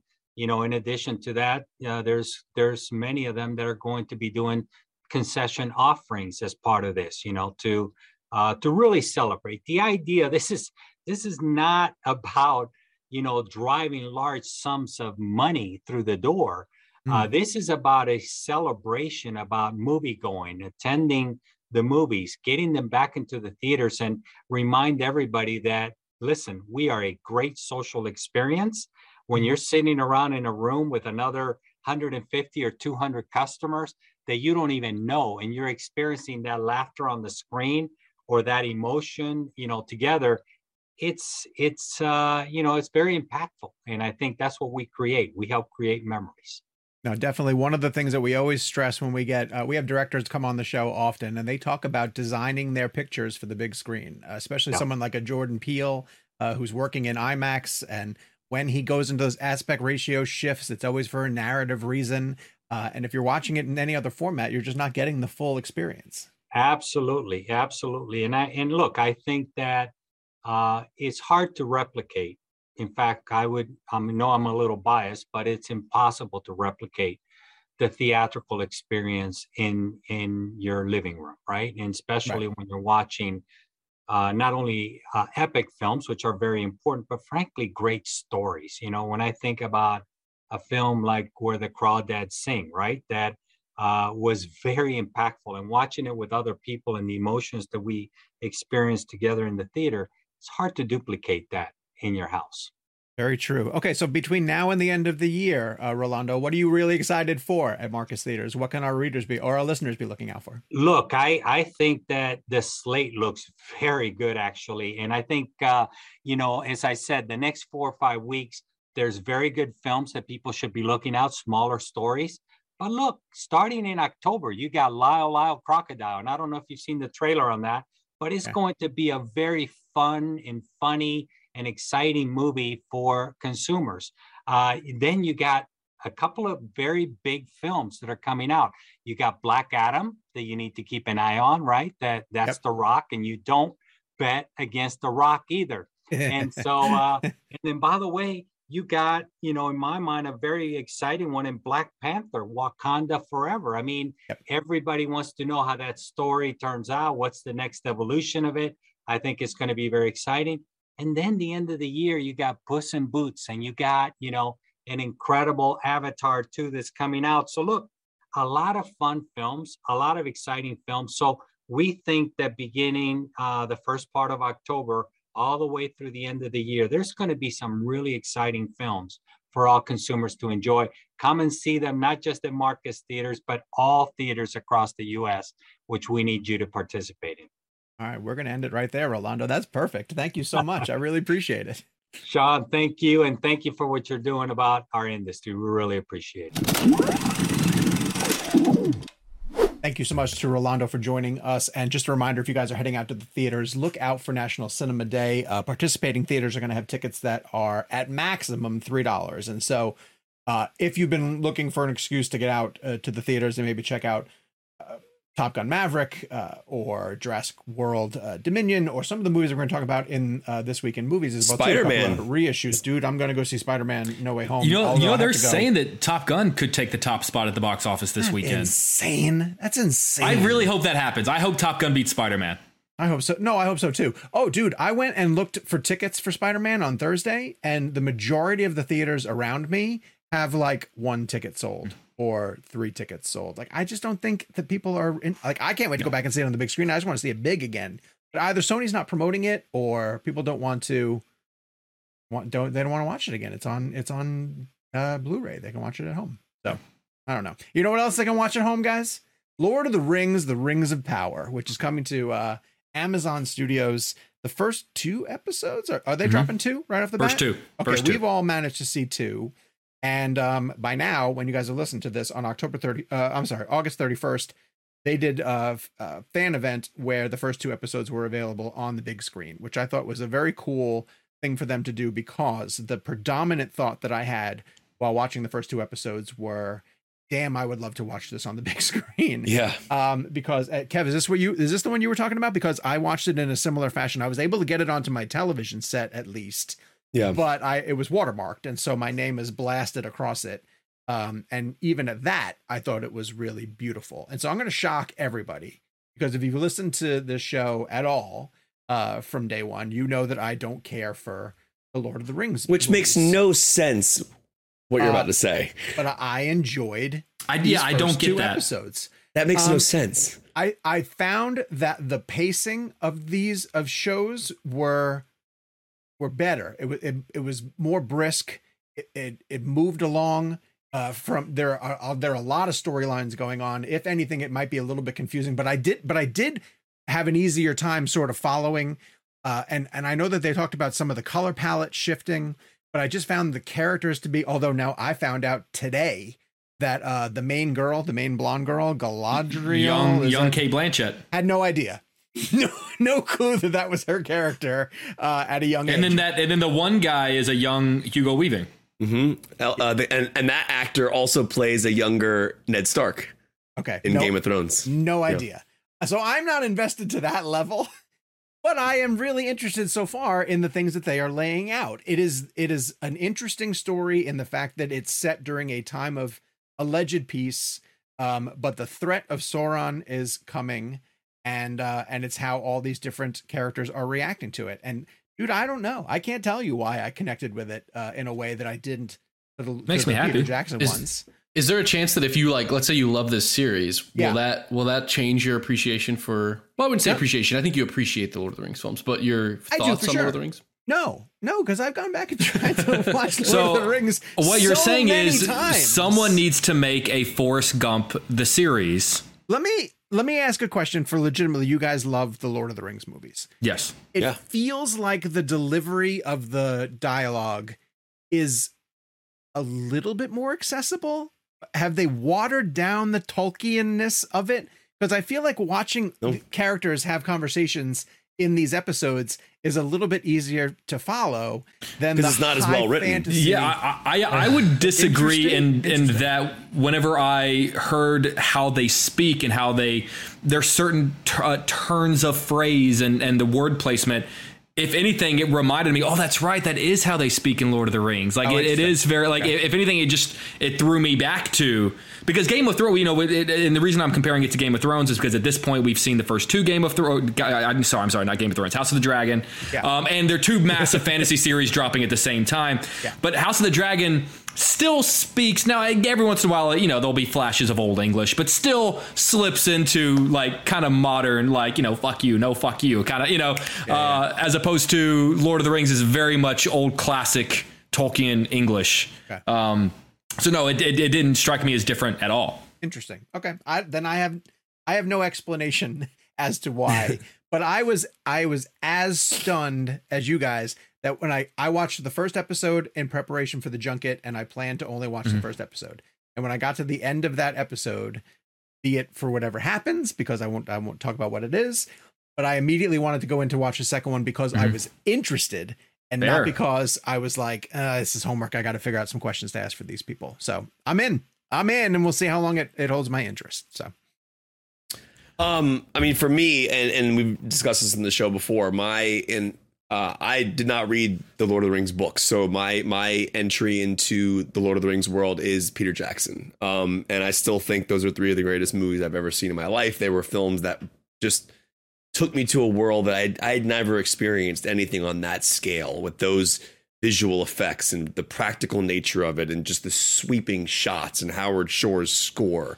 Um, and Howard Shore came back and did the main title theme for this, but it, there's a, um, a, is it Bear McCreary, I believe is the gentleman's name oh, he's really Um, talented. He's a who's good. do who does the good music composer. for the show. Yeah. Mhm. And so um all right, so I mean I, I gotta be completely honest. I watched this on a laptop. So Yeah. I, I I I um and I'm not saying that, that that that is a reason for me not to go into full critical mode here. I just don't feel like I saw it properly. Hmm. Um I thought it was fine. I didn't think that I I thought the story was fine. Um I didn't find anything to be like mind blowing. Um, but at the same time, I appreciated being back in that world. Um, it just kept reminding me why uh, that I wanted to rewatch Jackson's movies. Um, it just kept reminding me of how much I love those films. Um, and there is a big difference between shooting digitally um, and film. Like there's something about Jackson's movies that just look gritty and like dark and dirty and like um, they feel almost indie like, um, but they're on a massive scale. Um, I think, yeah, it, it's one of those things where, like, I, I guess I would compare it to Breaking Bad and Better Call Saul, right? So, like, you love Breaking Bad, and then Better Call Saul is leading us into the events of Breaking Bad. Um, and I think that Better Call Saul was a necessary show and, and made Breaking Bad better. Mm. The two episodes I've seen of Rings of Power just felt they, they didn't, to me, add anything for me personally that I needed. Are you going to stick with it? I'll stick with it just because I, I actually want to actively watch it on my on my TV. Okay. Uh, because ma- I mean, and again, I'm not saying that the quality will jump up for me, but like at the same time, I watched it with a gigantic watermark across the screen with my email address Yeah, on it. yeah. And this is a visually stunning show, you know, and they spent a lot of money. I think it's the most expensive series in the history of Oh, I think, television I think the money's Um, there. It shows. it's me. there and it, and the shots are great um i just don't really remember much about those two episodes and i watched them a couple weeks ago i don't really remember really what happened i mean i remember watching them going this is good um but you know it didn't blow my mind but i also didn't properly watch it on a screen so i don't know yet so i'm just going to stick to that for now and once i do watch it because i will because i'm a huge fan of lord of the rings um then i'll then i'll continue on but we'll see Jakey. Uh, I actually really love the show. Um, I was able to watch both episodes on my TV. I was able to get it on my TV and actually watch each, each episode twice. Um, I, I think that it, uh, to me, looks and feels like it perfectly fits right in with Jackson's trilogy. And I, I adamantly hate the Hobbit trilogy, so I'm talking about the Lord of the Rings trilogy. I think it genuinely looks. I don't hate the Hobbit like a, series. I, oh, I hate it. Um, I just, I, I just feel like it just feels like an incredible accomplishment in television. Like I was sitting there watching so many different moments, and it felt like I missed seeing something on the big screen and was seeing it on TV for the first time. And I had to keep reminding myself, no, this is not. I, this is not a big screen. I'm watching something made for TV that looks like it should be a major Dude. Christmas blockbuster. watching that uh watching lord of the rings and watching game of thrones um it, within a week span i Mhm. was like i think i texted you this i was like the line between made for television and made for Oh, it's movie ridiculous. is just gone Yeah. i mean Yeah. if if they I want disagree to with that. well but if they want to I think Lord of the I think Rings of Power feels like a TV show. It just does. That's It- interesting. I, I I thought Game of Thrones felt like a TV show. watch oh, it yeah. bigger you gotta oh, watch Oh. it bigger No, I thought Game of Thrones felt like a TV show. Breaking Bad feels like a TV show. No, I, I'm not, that is not a bad thing though. Like, t- like a television episodic storyline is very different from a two and a half hour arc shoved into a film. Like It is. these these, these movies, these shows are breathing. Like they're taking a lot of time. Um, to me, they don't feel like movies. Like Breaking Bad was probably the closest thing I've ever felt to I, watching. I, I watched cinema. having watched those two Rings episodes back to back. Felt like I was watching a, a Lord of the Rings movie. You- I, I, I'm super into level it. Quality. I mean, that's unfair to say because Jackson, like what Jackson, but like I, to me, it felt. Oh, here's what I'll say. To me, the the Rings of Power fits more comfortably in with the Lord of the Rings trilogy than Jackson's Hobbit trilogy fits in with Lord of the Rings. It, it fits. It feels like it belongs more so. Uh, I, that being said, it, it, it's whether it's a fair or unfair comparison, just because two major uh, fantasy series drop at the same time, and I've seen the first two episodes of each. I do. Uh, I, I I am more excited about progressing in House of the Dragon than, I, than I am Rings of Power. That being said, it is we it is possible in the same way that I believe that you can love Marvel and DC at the same time. It's you, we don't have to pick and choose. Like just I, I know exactly, but I'm just happy. And also I like to per per Gabe's suggestion. I'm also in love with Sandman. So we're we have an embarrassment of riches when it comes to fantasy television. Three massive, beautiful pieces of fantasy work. Uh, at our streaming fingertips, it's a, it's a beautiful time. Did you finish way. Sandman yet? Or are you? No, you I'm still- I'm, sa- I'm gonna because you mentioned to me that those last four are kind of uh, their own encompassing thing. Yeah. So I'm gonna blow through those collectively because honestly, after the diner episode and the the walk with death. Those touched me, honestly, not to like be dramatic, but those touched me so deeply that I kind of just so wanted good. to just sit on No, them for a that's a little good bit. That's do you call. ever find out why he goes off to never neverland Yeah, yeah, yeah. I was wondering. Wait, yeah. When do they enter Sandman? Like, like, like when, when is that? Like, is it? Um, opening scene and Sandman Yes! enters. I was just curious. Like, his head. I was. Does Hetfield like tee it well, up it's, for net, everybody? Yeah, it's, yeah. it's Netflix, so there's even a there's even a Stranger Things uh, tie-in for Right. the Metallica. And then the end of the season, Hubie shows up, and it's like they they tie the whole Netflix Well, universe. well, I'm, like I'm waiting on the Netflix Sandman. MCU. that's in Sandler's contract. Every Netflix property has to end with right. Hubie showing up. He's a reporter. Neil Gaiman shows up, and he's just vomiting on a bike. All right, this week in movies, there's a couple of old ones coming back to theaters as reissues. Spider-Man: No Way Home is getting a re-release with 11 additional minutes. Um, nothing significant from what I understand. You'll get another Charlie Cox uh, as Matt Murdock scene. A different um different post credit scene. A different post-credit scene, which I watched on YouTube today. Oh, I, I was I was asking with a question mark. There is. The, There, there is because Oh, what is it? You remember Well, the don't- don't previously they did our the it was a it was a Wait, Doctor wait, Strange wait. trailer. the Doctor You watch- Strange trailer. I wouldn't know. Yeah. Yeah, yeah, yeah. I won't. I won't reveal what it is. It's, Text me. It's spoilery. Um, I'm not gonna go see it. Oh, I am going to go see it. I'm definitely Yeah. going to go see it. Uh, Did they did they find a way home this time though in this version? Wait, we're all going to see old movies this not weekend. a- You're going to see that. way. Kevin's going to see Jaws, and I'm going to go see The Shining. Yes, you Yeah, are. that's pretty Yeah, good. very Oh, exciting. look at us not seeing new movies when they come out, but going out of our way to see movies that came out 40 years ago. So seeing it Jaws is going to be on IMAX uh, and also available in 3D. So I think it's available in both of those formats. Um, Jake- Blasphemy. Jaws 3 should be the only one in 3D. Yeah, I yeah, yeah. with that, without a Which doubt. which Weirdly Jaws? enough, they're re-releasing Jaws 3D in 2D for some reason. which, which Jaws is the one where like the the people are in that like that that museum water tunnel and like the shark comes That's- like that's- it, That's it the three. That's 3D. That, that That's scene was terrifying, man. Yeah, yeah. That It was like a- me. That's Like when a the, SeaWorld. that's when the sh- like that's that's when like wasn't it like like the son of Jaws or like was like coming Yeah. after it was the like- mayor. It was the mayor's son. Yeah, yeah, yeah. Um, it's Lou Gossett Jr.'s in that one as well too. and uh, and Michael Caine's in four. Michael Caine is in four. Yes, Michael correct. Caine. Uh, and then there's a movie called Honk for Jesus, Save Your Soul, which I think Jake saw. Jake, Yes. Uh, well, Kevin and and I both saw it. Oh, you both did? Yeah, I, I actively dislike this film. Um, Active. it- it is sort of a. Um, it's kind of a mockumentary in in the vein of like a Spinal Tap, where a documentary crew is following sort of this this pastor of this mega ultra massive Baptist church. Think like a Joel Osteen, Joel or Osteen or a Jim and Tammy Faye Bakker, um, and and and uh, Regina Hall Regina Hall. Is his wife. Um, so they kind of have the the Jim and Tammy Faye Bakker relationship. The idea being that he messed up, he did something bad, and is trying to earn back his his giant crowds. And he thinks that if he gets a documentary crew to follow him around, that it'll make. I do think Sterling K. Brown and, and Regina are very charming. I just think that these two characters.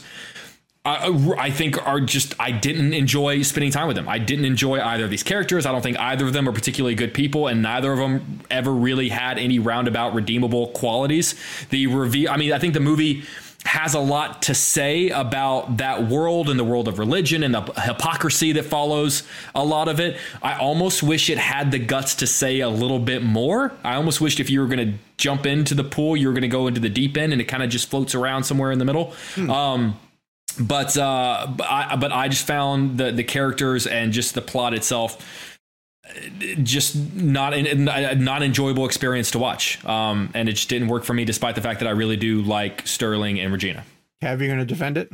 I really liked it. I thought it was really well done. Um, I thought Regina and Sterling Right. K. Brown were awesome in the movie, and I actually like thought her character was very redeemable. Uh, I thought she was a great character, and she was. Th- this film um, is being billed as a comedy, um, but I also think it's a very tragic uh, story as well um, about uh, this idea of the person that we put out into the world versus who we really are, and the perception of what, how people take us in versus the person we may be, or the um. And I found uh, it was really cool how they play with the aspect ratio of this movie as well, because uh, the film has basically two different aspect ratios. So the the world of the movie that you're in when you're watching the movie is widescreen. But then when you go into the documentary footage, you go into like this one six six four by three format with the black bars in the left and the right. So that becomes a subconscious or a conscious way for you to dis to differentiate between the movie they're making in the movie and the movie that you're watching. Um, and it's really kind of a cool thing to see. Like I, I thought it was funny when you'd be in the middle of the film and then they would jump into the documentary and they would come back to real life and then the differences in how they would act in each of those scenarios for the cameras um, was really really uh, interesting. Um, I thought Sterling K. Brown. His performance is incredible. Like I thought him and Regina were great together. Um, this is produced by Jordan Peele and Daniel Kaluuya, um, and uh, this is the Monkey Paw Productions. You'll see that logo at the beginning of the film.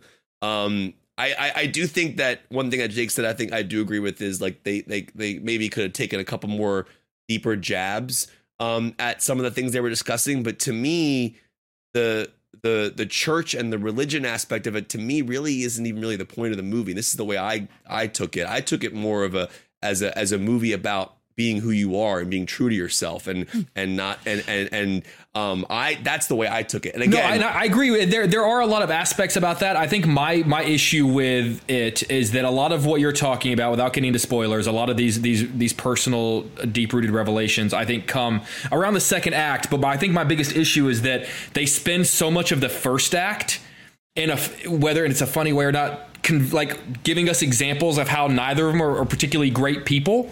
I mean, I mean, we're talking about people that, that spend massive amounts of the church money on cars and and and high end clothes, and you know, so much of, of Regina's character, at least off the top, is about preserving so much of their relationship and her husband's image selfishly for herself. And so by the time these these personal revelations come along, for me it was just a little bit too late because it's just like, okay, yes, I get what you're saying about like who they are as people, but you just spent 30 minutes t- giving me so many examples about why these people deep down really aren't that great. So I don't give a shit about your personal revelations because you just you're spending the church's money on high-end Prada suits See- and bragging about the Prada suits and bragging about your Lamborghinis and I, so I don't really give a shit about what See, it is you're going through. I completely saw that differently. I saw it as the people that we met in the beginning of the film were were in a mindset where they didn't really understand kind of what they were doing, right? And I think that to and my my personal Well, that, that, opinion, that's also one of the big issues I had with uh, the the the Bakker movie is that like I don't necessarily think that Tammy Faye was in, innocent in that whole situation, Oh, which I think saying- so. So that's Hold that was I had the same issue with both films, is what I'm saying. Let me clarify. I'm not saying these characters are innocent. I'm saying that they are so in their heads about what they're doing that they're just moving through life without really any empathy about what they're actually doing, right? But the point that I'm making is as the film unravels and you watch Regina Hall's character kind of go through her arc. Her arc is the is the point of the film, which is literally this idea of like coming to a realization of what they were actually doing wrong. And in my opinion, Sterling K. Brown, like that's his whole storyline. We could dive into that later if we ever get back to this film. But I I think the film is yes, it's commenting on that style of mega church and like using the money for things you shouldn't be using it for, etc. I I completely agree that that's all in there.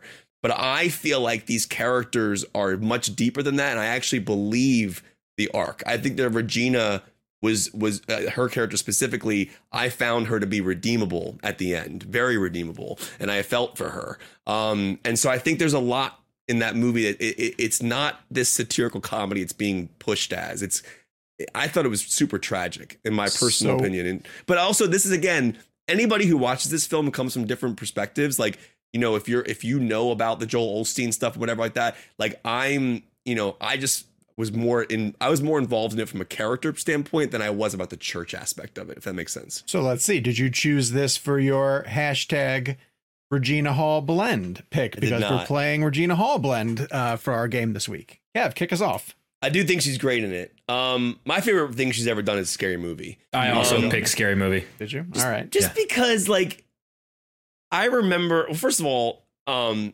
Scary Movie, I, I, the spoof genre, um, if you want to call it that, um, you know, I loved Scream so much, and to like see an R-rated version of that in a comedic spin. But Regina's performance in that, and again, this goes back to everything I've been saying for years about comedy. Like, Scary Movie will never be looked at as a quality picture. And I'm not saying it needs to be, but I am saying that the performances in that film, especially from Regina Hall, it, are, are incredible. Um, but they're but they're never to be taken seriously. And it's funny because like I always joke that I love not another teen movie. You know, it's a raunchy spoof. That movie is really well written in terms of like the jokes that it's making and the world that it's building. And you know, obviously some of the things in those these movies are not appropriate anymore. But at the same time, I don't know. I just remember Regina. That was that was that Who's was my in that first scene with her? Is it Mike Epps? No, no, it's not talking- Mike Epps. You talking about the movie theater? Who's in Scary Movie with her? Yeah. Well, Omar Epps is in Omar Epps, it- that's no, what I no, was but, thinking. but that's, He's in no, but Omar 2. Epps is in Scream Two. That's the scene they're making fun right. of. So in Scream, in It's, uh, Scream, in it's, Scream uh, 2, Marlon it's Omar Wayans. Epps. Right. So it's Omar Epps and Regina. uh, I'm sorry. Okay. Scream Two is Omar Epps and Jada And Pinkett Jada. Smith. Yeah. Scary Movie Two is Regina Hall and I believe um Marlon uh, Wayans. it's, no isn't isn't it Sean? Isn't It's Sean no, Wayans? it's no I Damon. Oh wait, Sean. is Sean's Sean's the one that gets the the dick in the ear? right because he isn't he dating isn't he dating Virginia Hall's character? That sounds right. I don't know. I haven't seen it forever, but please, whoever runs that out of context,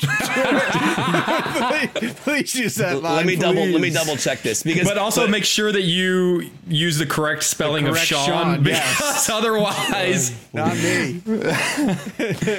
well, anyway, Jake, go ahead. You keep going. while yeah, I mean, yeah, yeah, I I uh, I picked Scary Movie as well. Um, that's a movie that like Okay, I, I- I, I, just want to clarify. It, we are right. So, Shaw, so in so just to clarify, in Scream Two, Jada and um, Omar Epps, and then the scene they're making fun of in Scary Movie Two ends up being Regina Hall and Sean Wayans because they're it. dating in the film. That's right. Yeah, yeah, yeah. But it is confusing because you think of the Scream Two scene. I got Like, confused. yeah, yeah, Yes. yeah. All right.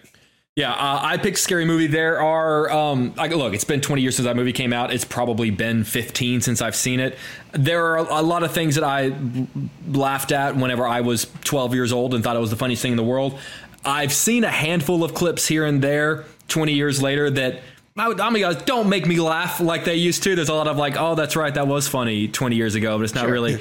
But her stuff, to me, still makes me laugh out loud. And She's what I seeing appreciate Shakespeare in about, Love, right? Is Yeah, she's she's? Shakespeare in Love. Yeah. Um, but what I love about about her character Brenda isn't so much that like she's endured 20 years and still is probably the funniest part of that movie, but she seems to have a great appreciation for that character. Like she was just recently in my studio with Sterling for um for Honk for Jesus, and I had planned on bringing uh, showing the clip of her in the movie theater where she's commentating on on Shakespeare in Love.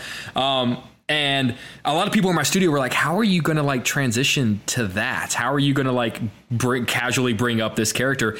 And she brought her up like in a very loving, like talking about Brent. I was like, "Oh, awesome!" Like that's so the fact that like she still loves that, and I, and I know that I saw a few other people's interviews where she brought her up as well. So like she still seems to have an appreciation and affinity for that character, which in turn makes me still love that character even more. So again, I don't necessarily super love that movie as much as I did when I was like 12 years old, but I love her in that movie, and I think any any aspect of comedy that can last 20 years, 25 years, particularly when it was from the early 2000s, where a lot of questionable comedies came from, uh, and still be funny, I think uh, thumbs up to that.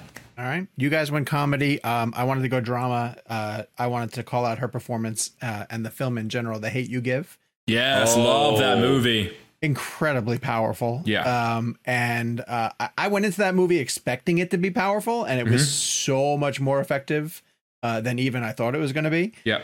uh not just for her although she's terrific in it um but for Amandla Stenberg also who really stood out and caught my eye um and it tackled you know a really difficult topic of uh police shootings at a time when that story was everywhere in the news and it felt like that movie was hitting at the exact right Yeah. time to comment on it um terrible you know that it has to come out at a time when that when that story is so relevant and in the news, but um, the movie doesn't pull any punches. The cast commits to it completely, uh, asks the really difficult questions that have to be asked in a story like that. Um, and I just uh, looking over Regina's filmography, she's done a lot of comedies, and we're going to see when we get to the audience picks that, that a lot of people do go for her funny stuff because she's an extremely gifted uh, comedian. Um, the other one I might have gone with was Girls Trip, where I just think she has great chemistry with everybody in that cast. Girls Trip is incredible. so funny. That movie is so funny. Like genuinely one of the funniest movies I've seen in years. but the hate you give just felt it felt so contemporary and so important uh, when it came out and i thought everybody was really um, operating on a different level uh, in that one so i wanted to give credit to her and choose that one uh, damien mcdonald talking about our audience picks also went with the hate you give john palmer uh, said death at a funeral ariel pace went with the honeymooners and then a ton of people joined you guys with scary movie uh, kim and zen Oh, Zen Jake and Jose Munez uh, and many, many others went with Scary Munoz, Movie. Munoz. Munoz. What did I say? Munez? Munez. Munez, like Frankie Muniz? Yes. Um, which is the one that has uh, the priest taking a dump on the toilet? Is That's Scary Movie two. Scary Movie That's? James, James Woods, Woods. when he says that he shows up to the house and he goes, "I need to, re- I must release these demons," and then and then he goes in the bathroom and then the flies are all flying around. He goes, "Ah, those enchiladas!" like that's one of my favorite. Man, I love that scene. My, my favorite part of that scene is right before when he basically represents all people in this situation where he walks into the room with, with Reagan, quote unquote, who her head spins around and he just goes, That's fuck after. this, and walks out. I feel like I need to rewatch those. So when he says those enchiladas, I, I want to just spend like 30 seconds on this because you guys, you guys, you guys think I'm joking, but the delivery of that line is brilliant. Like, like, let me tell you why. Like, he's on that toilet and he, you know, he has his explosion or whatever, and then the best part about it is like he comes that, like you see it on his eyes, you see him come to the realization. He goes, "Oh yeah, those enchiladas." and he's just, it's just such a great, it's a re- realization. Thank you, James Lipton, for breaking down the approach to the exciting scene. All right, next week. James Woods, man, wow. Uh, reach out to us on Twitter using hashtag John Boyega Blend. We're going to discuss the films of John Boyega. Uh, so let us know your pick on social media, or you can email us at reelblend at cinemablend.com. Uh, that is also where you can guys leave us a review if you would like to. We'll read it here on the show. You can head over to Apple Podcasts uh, or even to Spotify, and you can leave us a rating uh, and then a review over there. Our next premium episode, as I mentioned, is going to be the box office game, which is a lot of fun. Uh, so to make sure that you are getting all your bonus episodes dropped on Monday, check the description here where you can uh, learn how to sign up for ReelBlend Premium. In the meantime, follow us on social media. Jake Hamilton is at Jake's Takes. Uh, Kevin McCarthy TV for your boy K Mac. Uh, I'm at Sean underscore O'Connell. Gabe is at Gabe Kovach. And the show is at ReelBlend. Again, reminder, guys, we're not here next week. You will have an hour plus episode uh, with Kevin Smith. And then we'll be back with some updates from uh, Toronto and D23 and all the other fun stuff coming this fall. So until then, Those enchiladas. those enchiladas. Fuck this. That's the new one. As humans, we're naturally driven by the search for better. But when it comes to hiring, the best way to search for a candidate isn't to search at all. Don't search, match with Indeed. When I was looking to hire someone, it was so slow and overwhelming. I wish I had used Indeed. If you need to hire, you need Indeed. Indeed is your matching and hiring platform with over 350 million global monthly visitors, according to Indeed data, and a matching engine that helps you find quality candidates fast. Ditch the busy work. Use Indeed for scheduling, screening, and messaging so you can connect with candidates faster. And Indeed doesn't just help you hire faster. 93% of employers agree Indeed delivers the highest quality matches compared to other job sites, according to a recent Indeed survey. And listeners of this show will get a $75 sponsored job credit to get your jobs more visibility at Indeed.com slash podcast. That's Indeed.com slash podcast. Terms and conditions apply. Everybody in your crew identifies as either Big Mac Burger, McNuggets, or McCrispy Sandwich. But you're the filet fish Sandwich all day. That crispy fish, that savory tartar sauce, that melty cheese, that pillowy bun. Yeah, you get it. Every time. And if you love the Filet-O-Fish, right now you can catch two of the classics you love for just $6. Limited time only. Price and participation may vary. Cannot be combined with any other offer. Single item at regular price. Ba-da-ba-ba-ba.